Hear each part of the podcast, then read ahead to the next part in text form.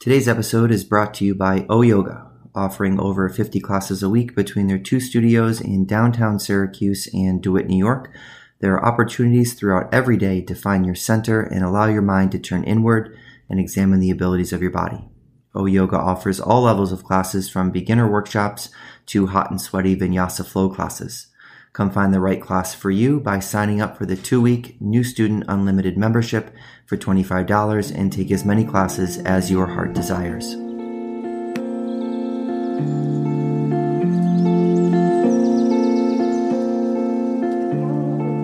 Our world is a truly amazing place. It is full of wonder, beauty, and amazing people, most of which we will never see. I am Tyler, and along with my wife Tiffany, we are Om Travelers. Our goal is to see the world, create amazing experiences in our life, and meet as many inspirational people out chasing their dreams as we can. This show is my opportunity to bring their stories to you so we can all share in the lives, inspiration, and awesomeness that we seldom hear about in those around us. Please join us here and at Om Travelers on Instagram and be a part of our journey. Namaste.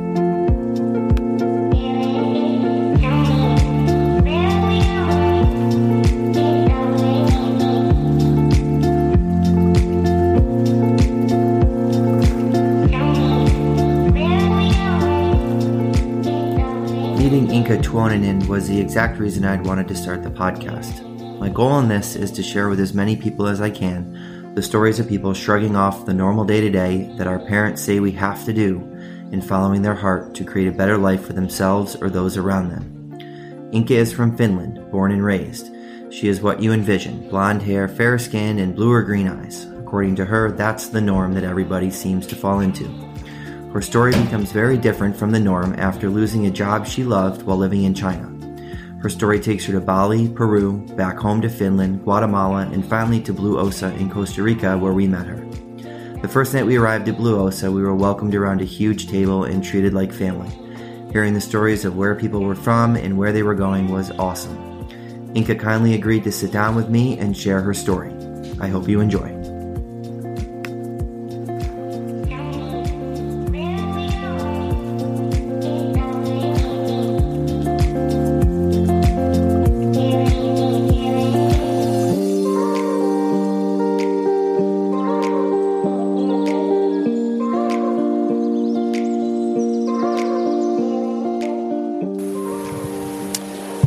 Right, I'm here today in Costa Rica with Inka Tuonen to hear her story about what brought her to Costa Rica and what led her from her career path, which she thought from the start was the way she was supposed to go, to traveling the world and spreading the good of yoga and happiness. So, welcome to the podcast, Inka.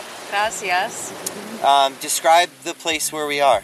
Uh, we're sitting here um, by the beautiful Pacific Ocean at the Bay of Golfo Dulce, seeing how the waves are crashing into the shore at Blue Osa, which I call my sanctuary. So, this is my third Christmas or New Year in a row in this beautiful yoga resort, and uh, it's a magical place where the rainforest meets the ocean.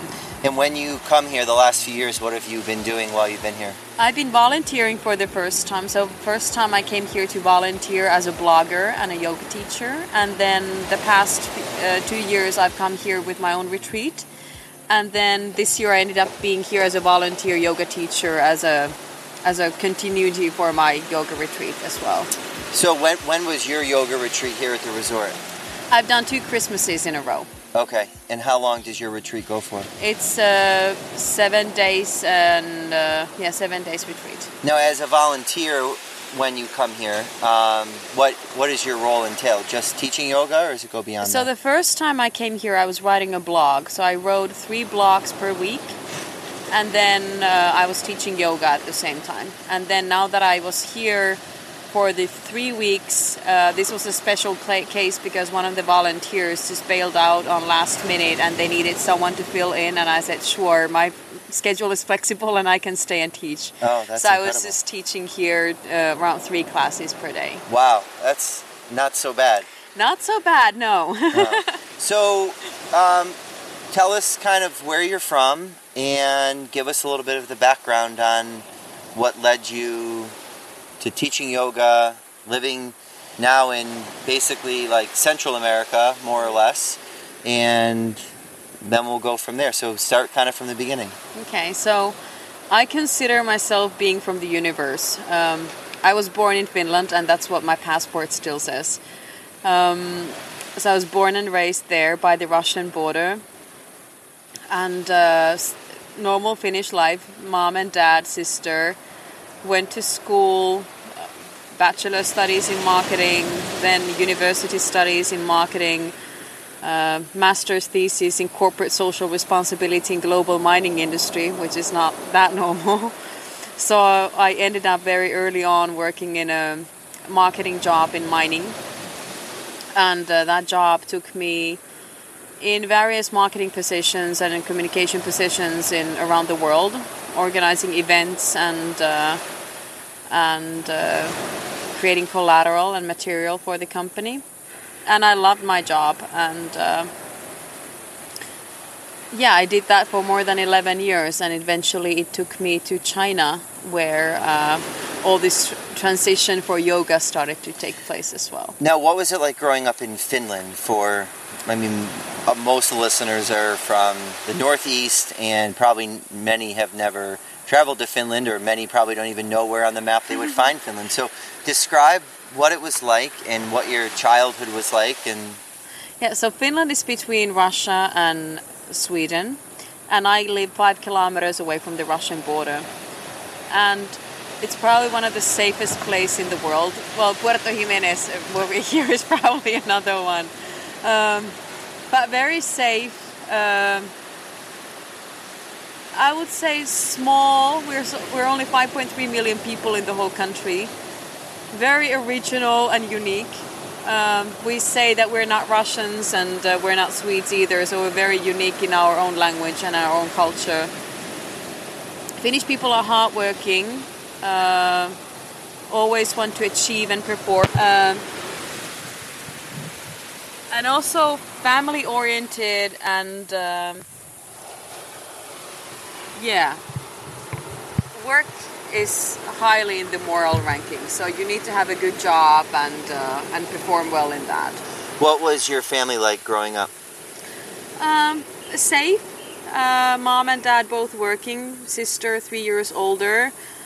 We got to choose what we wanted to study in our lives so there was not of course my dad wanted me to be an engineer as as he's been too, but he realized that that's not for my brain. But I ended up doing marketing with engineers, so I think that's close enough.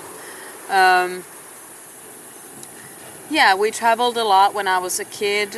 Uh, I left to States when I was 17 to be an exchange student to live with a Mexican family in Nebraska. So I think that was one of the points where things started to shift for me as well. That I realized that there was uh, different kinds of uh, people and cultures and, and, way of living outside from Finland. Because even though when you travel, it's still tourism, but when you actually go and live with someone, you start to see the variety of cultures and, and people. So I think that was that was a big change for me. What prompted you to want to do this exchange program?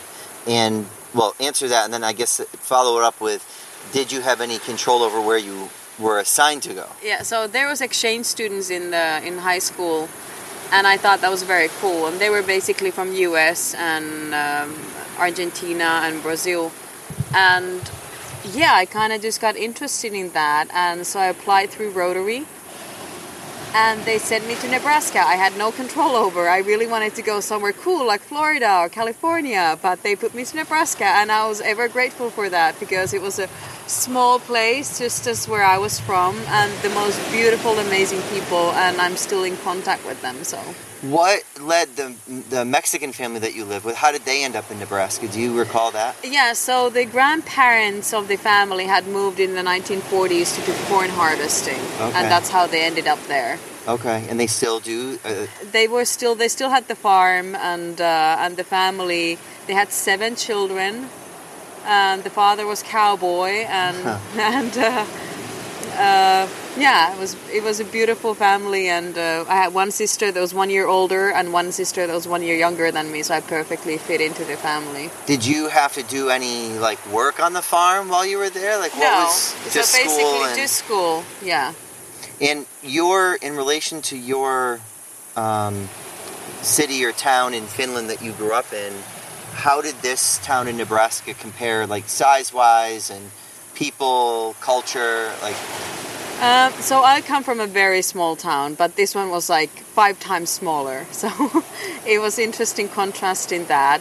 Also because in Finland everybody looks like more or less like me, blonde and blue or green eyes. And then when you go to US, there is mixture of different cultures, and that was an eye opening Oh. to me. That no, it's like people have like everybody say like I'm five percent this and twenty percent that, and then I have. 15% of, of, of this and that blood. I was like, no, I'm 100% of Finns. Yeah. So that was an interesting uh, cultural experience in that sense. Did your parents come over at all while you were in the United States? Uh, no, this was in the 90s and Okay. the world was bigger at that Yeah, time. sure. So the plane tickets were more expensive. We just started to use uh, email at that time. yep.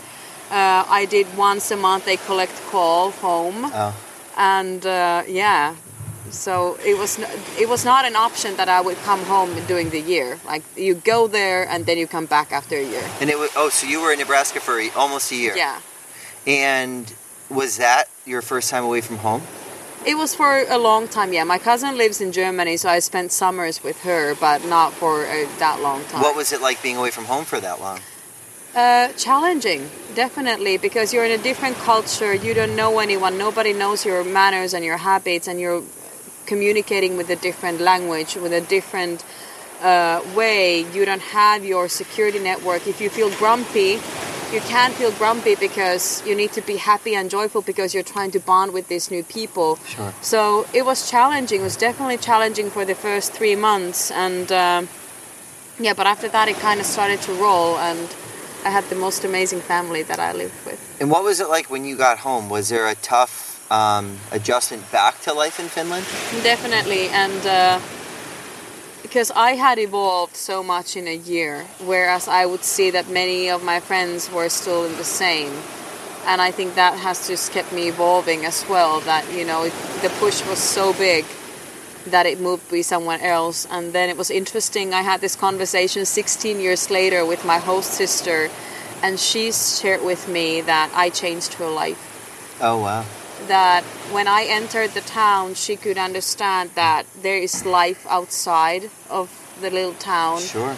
and she could be whatever she wanted to be and not to be fitting into that mold.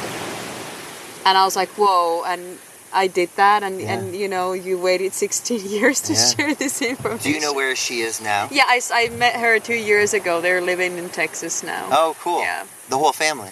Most of the family, Oh yeah. wow, that's really neat. Yeah. So when you got back um, to Finland, was it basically time for you to go to university? And Yeah, so then after that, I had one more year um, at high school, and then after that, I applied for a bachelor studies, and uh, And was I- that in Finland? that was in Finland, where I did though I did a six months uh, work internship in Latvia, in Riga, in a paper industry, wow. and uh, What was Latvia like? Uh, this was before Latvia was in EU. Okay. So it was it was still very different. It had lots of Soviet time um, baggage around it, Yeah. but uh, yeah, I like the people. Um, culturally very different and challenging as well. Um, did not speak Latvian, so I had to manage my way with the Russian while being there, and um yeah, definitely another interesting uh, chapter in my life. And then from when you finished your like initial university studies, Yeah, so then I went to work. I worked for a few years in a polytechnic, um, which is sort of like a University of Applied Sciences, and I was recruiting teachers and students for them from um, different parts from the world. So I was doing teacher recruiting from China, uh, Denmark, Germany, and that took me traveling as well. And then that was a project that lasted for a few years. And then after that, I searched for another job, and there was a marketing assistant opening, and I applied for that, and it ended up being in the mining industry. and that's where you stayed for about a decade. Yeah, It seems like the European culture, and correct me if I'm wrong, but is that there's more traveling that goes on and there's less concern about trying to find a job or create your life within your own country. Is that true or is that just the way it appears from the outside? Could be both. Uh, I think people are traveling a lot, and uh, it's probably easier because if you are um, already studying different languages and different cultures, it's more natural to go somewhere to study abroad, and it's really encouraged uh, for students to do that. And I think also trusting that that whatever comes, we don't have debt from our studies because university is free, Mm-hmm. or you pay 100, 100 euros for a tuition fee for a year. Wow. So basically, you don't have that baggage or that you need to get a, a well paid job right away. It's okay, you know, you can wonder. Yeah. Wow. That's crazy. So you get the marketing job in the mining industry. Yeah. You don't know much about mining. No. So describe your like what prompted you to apply for this job and then what was it like being in that industry because you were in it for a very long Yeah. time. Yeah, so basically, you need to learn everything by heart and accept that fact that you don't know anything and just surrender to that and continuously develop and learn. Um, and also, it's very masculine energy and masculine industry, so also to surrender to that, it's a big thing. Um, yeah, but I like the challenge. Um, yeah, and I, I really love my job. So I did various different marketing jobs from uh, marketing assistant um, to product specialist, uh, marketing communications uh, uh, coordinator, uh, product manager, and then at the end I told my boss that uh, there are several organizational changes, and I told my boss that I need something that if you will not give me something new now, I will quit and uh, I ended up going to China. And was this a big company you were working for at yeah. the time? So uh, the, the company that I started was around 500 people, and then that got acquired by a bigger company, which was around 5,000 people. So with the bigger company, um, they sent me to China. Okay. And how did you like China? Because that's a very different, very different culture from both Finland, probably Latvia, and I, I can tell you from the United States. Yeah, so I had studied Chinese culture and language at university because I thought it was interesting and fun. Uh, Russia was my major in languages, so um, so I just took it for fun. I did not never think that I would end up being in China or living there. So I had some background information, um, and while I was working at the Polytechnic, so I did recruiting of the Chinese teachers. So I'd been in China before. Um, but yeah, it's Shanghai is an amazing city with 25 million people. It never sleeps. It's safe. It's such of an exotic place. But working with Chinese is challenging because the only value that they have is money, so you can't really trust anything. So my team, so I was heading the Asia Pacific region and, and marketing for them. So I was responsible from everything from India to East. So I had my subordinates, I had my team in India, Australia, and in China, and that's how I was running it from Shanghai. Did you have to do much traveling from China, or were you? Yeah, so I was uh, visiting India and uh, and Australia uh, frequently, and then plus all the other regions that we had, so the Philippines and uh, and other countries around that. So Now, up until this point, what had been your connection with yoga, which is now your life? yeah, so. uh, When I was still living in Finland before moving to China, I went yoga classes. It was a community yoga class, and I hated it. It was so boring. Uh, I, I felt like I really had to stop the practice before shavasana because I had to pee. The classes were held at the like a elementary school cafeteria floor, so it was cold and there was like potato in your hair and, And this was in China, no, this was in Finland. in Finland. Okay. And uh, yeah, but I kept going to the classes because I knew for some reason I should go and it would be good for me. But I hated it. It was like the most boring thing ever. And then the day that I moved to China, um, I was living in this really, really nice building and it had a gym and uh, like a fitness studio in there. And I went running because I'm a runner. So I went running to the gym on a treadmill and there was a yoga class starting and I thought, okay, I'll go and check it out. Just, you know, check my box, been there, done that, hated it, it sucked I don't never need to go again. That was my attitude how I entered the yoga class, and I loved it. I just love the teacher. He was an American teacher who'd been living in China for like 16 years and teaching yoga. And he was the first one who could actually bring in the physical aspect of the yoga plus with the spirituality in a way that it resonated with me and something that I could have something to take with me after the class. And I started going to his classes three times a week.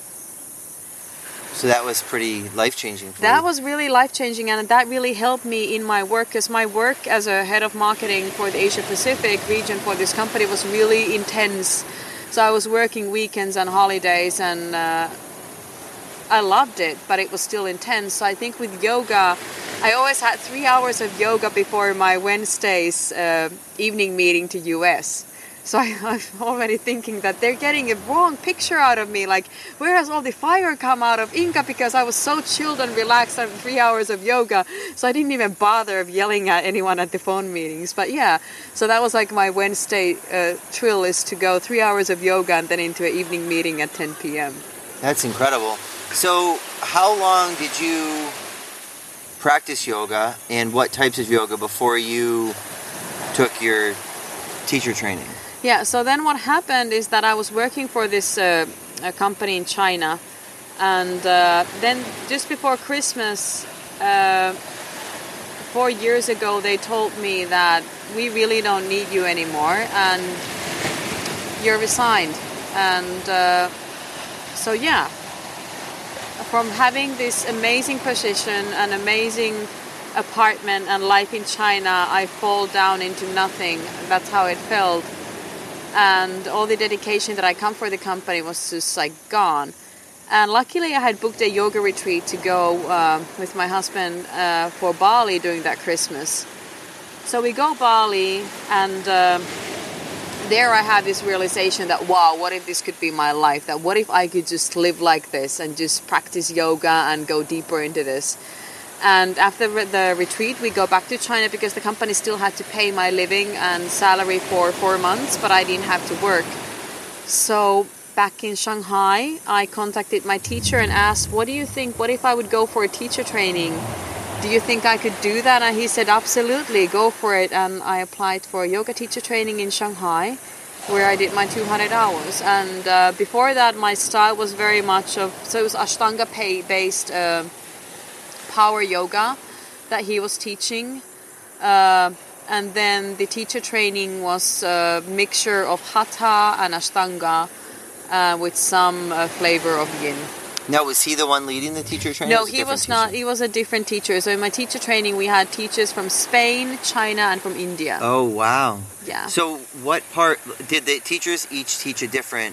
Yeah, part? so they had a different parts. Um, uh, of, of, of their teachings. And yeah, it was a nice mixture. And also, our group was from uh, from China, Belgium, France, US, Mexico, and me from Finland.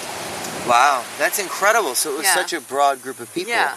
all in China. All in Shanghai, yes. And was this done like in a like a three or four week period or uh, was it broken up it was longer periods actually i took two courses at the same time so i was taking a course with all chinese students Wow. Which was on weekends. And then I was taking this more intensive course, which was, I think, for two and a half months, for five days a week, um, five hours per day. What part of the teacher training resonated with you most? Um, it was very alignment based. So in, in China, it's very strict and so I think the alignment based and you know having everything, all the asanas correct was at that point the thing that resonated. But there is no spirituality, which I then later on learned that I was missing and lacking a lot in my practice and in my um, in my teaching as well. And then when I applied for, I looked for my 300 hours. I wanted to make sure that it was very spiritually oriented yoga that I applied for. Where did the spirituality part of it creep in for you? So after your teacher training, but like, where were you and what how did it land in your lap? I think it started when, yeah, I returned. So I did my 200 hours in China, and my intention was never to teach. However, uh, my teacher, a Spanish teacher, she was saying that you will not waste this gift uh, by just keeping it to yourself that you need to teach.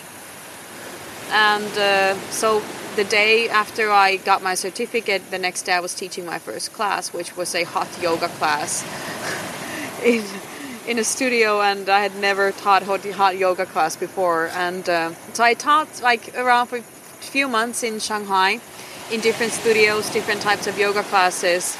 And then I moved back to Finland because living in Shanghai is so expensive, so it was not possible for me to support uh, my husband and I living in China by teaching yoga, and my visa was for mining industry, so I could not prolong with that either.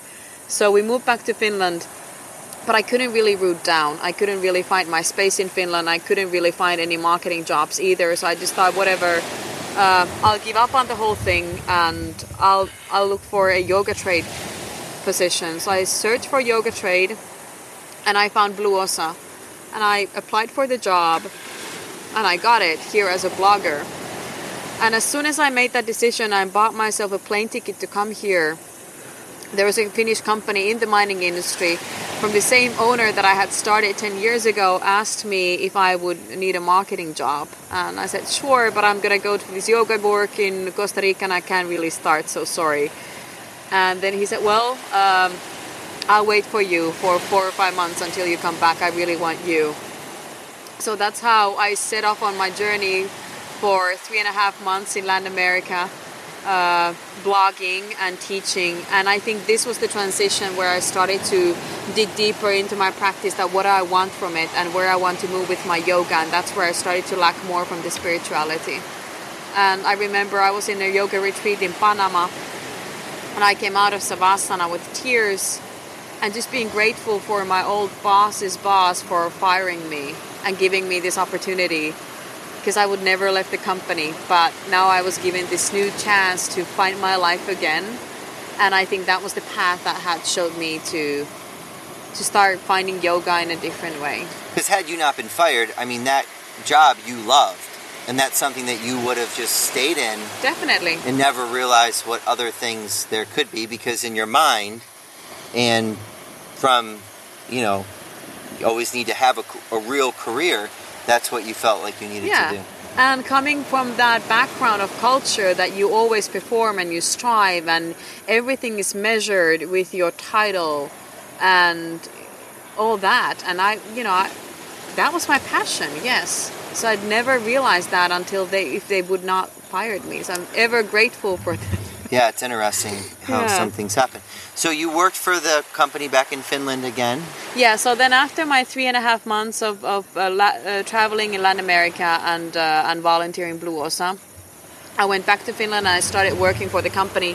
And it was supposed to be an easy maternity leave substitute position, but no, they made me the head of the marketing for the whole company. Which is a big deal. Which was a big deal. And it was my dream job. Something that I always wanted to be. Like, this is what I want. And, uh, and I started a great team, uh, traveling the world again, uh, going to South Africa and going to um, US for the world's largest mining exhibitions, to Las Vegas, and doing product launches, going to China. And I was back in that again until. Um, I had booked myself to go on my 300 hour teacher training in Peru, and I told my boss when I started that, by the way, I'm gonna go for one month away no matter what my position says. And then, by the way, I'm gonna do a yoga retreat in Costa Rica for the Christmas. So, luckily, they uh, appreciate holidays in Finland, so I, I managed to weave that into my into my job but then the yoga started to take bigger roles. So I started teaching at the local studio, um, which was something that also gave me balance in life. So I did not slip into that corporate role that much because I knew that there was something more fulfilling in my life. Could you, at some point when you went back to Finland, like, were you getting pulled back in? I was, was. You were. Yeah. And then you just at some point realized, like, no, like this is yeah. the money's great, but this is not where I want to be. Exactly, and the weekly yoga classes, there is such of a difference. You go to office and people appreciate your work in different ways. Uh, but when you go and teach yoga, people come and hug you after class, like you know, you you know, Yeah. thank you, you changed my life, or you know, I was struggling with this, and you know, I feel so much better. It's like really, if I can just change one person's attitude or make them feel good about themselves by holding space, you know, I'd much rather do this than earn any money. You so you booked your you had your 300 hour teacher training lined up. Where was that? This was in Peru, and this was a shamanic yoga teacher training, uh, where it's lots of spirituality, and I felt so called to go to Peru and go with this school. And the leader of the 300 hours, he's from Himalayas, from Tibet, and he's the uh, owner of the school. And then after the teacher training of the 300 hours, he said that, well, I also have a facilitator program. Would you be interested in that?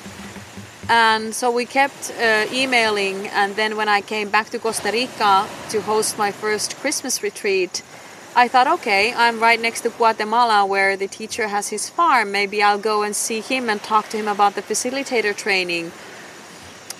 And at that point, I had felt like the corporate job started to feel like a tightening leash around my neck, getting tighter and tighter. And when I went to Guatemala, they offered me this a, a facilitator role in February, and this was now in January. they offered me this in uh, in the next month's time in Costa Rica. And without thinking at all, out of intuition, I wrote my boss an email. And I thought, okay, well, I can't even send that because I'm here at the farm, there's no Wi Fi, and it takes 30 minutes to get by boat to the city. And then all of a sudden, my friend comes to me and says, Well, I'm going to the city with the boat, do you want to come? So I pack my iPad, and next thing I know, I'm sitting in an internet cafe and pressing send to my boss. And then I go back to the farm and wait for another four days to get like I wonder what he answered because there was no Wi-Fi. So his answer to me was like, you know, let's not make any jump conclusions. We still have time. You know, think about it. You don't, you know, it's okay. And I go back and I stay in Finland for 12 days and I said I'm done. I quit. 12 days after your teacher After, training. and after 12 days after I was hosting here in Costa Rica the Okay. retreat and going to Guatemala to send out the resignation letter. And uh, yeah, so I ended up quitting. I still work for the company as a consultant. Um, obviously, they had to find someone to fill that position. And uh, but I left 12 days after to go to Costa Rica to to start facilitate facilitator training. And how long ago was that? This was uh, last February, so almost a year ago. Wow. And what's so what's your life been like in the last year? A crazy turbulence. So then in February, I January resigned. February, I went to do a facilitator teacher training, and then in March, uh, they found me a replacer at the work. And then I totally, in April, I just surrendered from all. In June, I was in Peru teaching my first 200 hours teacher training. What was that like? amazing giving a birth to 18 new yoga teachers uh, and i was together holding space with the, the principal of the school the owner of the school so i got to learn from the best and then i stayed in peru for uh, july to facilitate uh, a co-facilitate and shadow for a 300 hour teacher training. And from there i went back to finland and uh, my husband told me that he's done being alone and uh, we uh, we um, filed for divorce sold house sold car um, packed up my life into boxes that are now in my mom's basement um, i graduated into a new profession so i'm also now a personal trainer i stopped doing my consultation work for the mining company or the mining industry company and i started my own business and uh, I also changed my running shoe brand. So, and my colleague was joking that yeah, from the any other you can recover, but if you get a bad knee injury from your running shoes, that's for That's life. very so I deal, think, yeah. so I think from the others I can recover, but yeah, I've done quite few big changes, uh, and this was all between August and October. That's incredible. And how do you feel like without the stability of knowing that you're going to get a paycheck every week or every two weeks? So how how has that been? So yeah, coming from a background where I've done 2020 strategies, like you know, I've known I've been I will be in Frankfurt on June 8th on 2020. That I Yeah. would book myself on these like exhibitions, so my calendar would be filled already for four years in advance. So it feels crazy, and it feels incredible at the same time. At the same time, I feel uh, lost and found. I feel uh, that I've gone crazy and I feel like I found myself. It's the balance of both and feeling scared and not at all at the same time. That's incredible. So, what do you think? Um, what What's coming next? Um, so yeah, I'm a planner. So I have I did um, my 200 hour teacher training in Guatemala before coming here in, in Costa Rica. So I've been now here in Costa Rica for a bit more than a month. I hosted a retreat here and worked here as a volunteer. And I had such of a huge anxiety that what's going to happen in January? I don't have anything planned for me in January. And then all of a sudden I'm volunteering here and now I'm bidding for a big branding project for a uh, engineering company in Finland. So apparently I just need to surrender and the universe will tell me what's going on and not worry and fight and just flow with it. Uh, next month I'm teaching uh, 200 hours in Guatemala. In April I'm back in Guatemala teaching. Um, and in June I'm in Peru.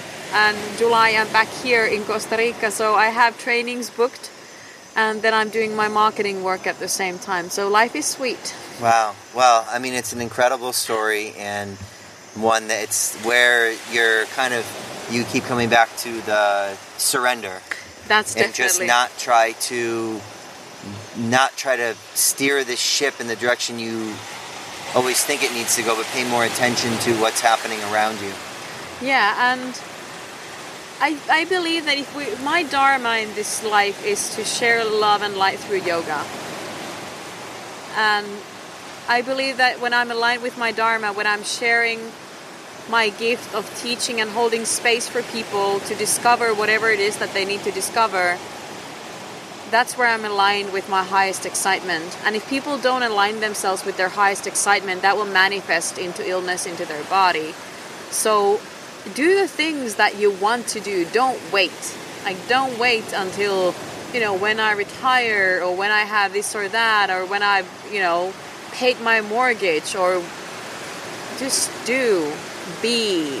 Follow your heart. exactly. Be brave. And you know if it doesn't work out there is something else. There's a lesson to be learned from that and that's what we're here for. We're here to learn. I think we're so worried of making mistakes and and ruining our image that we built for ourselves. Surrendering and letting go of that. Who do i think i am? That's the biggest thing Yeah, well, I think uh, when in the class that we took with you the other day, which was incredible, you're a beautiful teacher. thank you Um, when we went into camel pose and we're opening our chest to the sky, you know, you said you here's your chance to decide today how you're going to paint the sky. And are you going to paint it pink and beautiful and bright and sunny for yourself and those around you, or are you going to paint it gray or black? And Yeah. you know, we have those chances in our yoga practice, in our workouts, in our waking up, whatever it may be, to make that decision on what our effect on the world is going to be on any given day. And I think your attitude of just paint it beautiful is something that we all should take with us. So, so where can people find more about you? Yeah, so Inka Flows is my website. So www.inkaflows.com and yeah, there is all my business. So my business in marketing, my business in personal training and my yoga. Are there any? Do you do like Instagram or Facebook? I do yeah, like I do uh, Facebook and Instagram. So I do one on in. You can find me on Instagram and uh, I have a blog uh, that I write. Also links are from my website so you can follow there and Next Christmas, I'm back here in Blue Osa, so if you want to retreat with me here, you're more than welcome to. All right, beautiful. I'll make sure that I put all of the information up um, when I post Beautiful. the podcast. So thank you so much. I can't wait to share your story with everybody, and best of luck. Thank you, gracias.